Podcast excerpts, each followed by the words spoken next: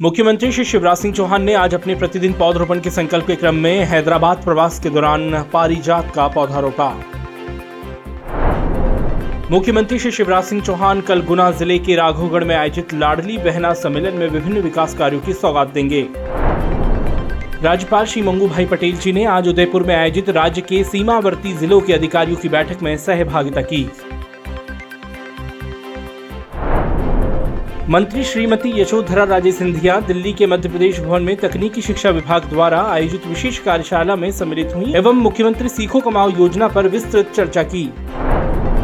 मंत्री श्री राम खेलावन पटेल ने निवास पर आयोजित जन दर्शन कार्यक्रम में विभिन्न क्षेत्रों से आए नागरिकों की समस्याओं को सुना एवं उनके निराकरण के लिए संबंधित अधिकारियों को निर्देश दिए। मंत्री श्री प्रेम सिंह पटेल ने बड़वानी के मंडी प्रांगण में मुख्यमंत्री कन्या विवाह योजना के अंतर्गत आयोजित सामूहिक विवाह सम्मेलन में सहभागिता की एवं योजना के अंतर्गत राशि के चेक वितरित किए।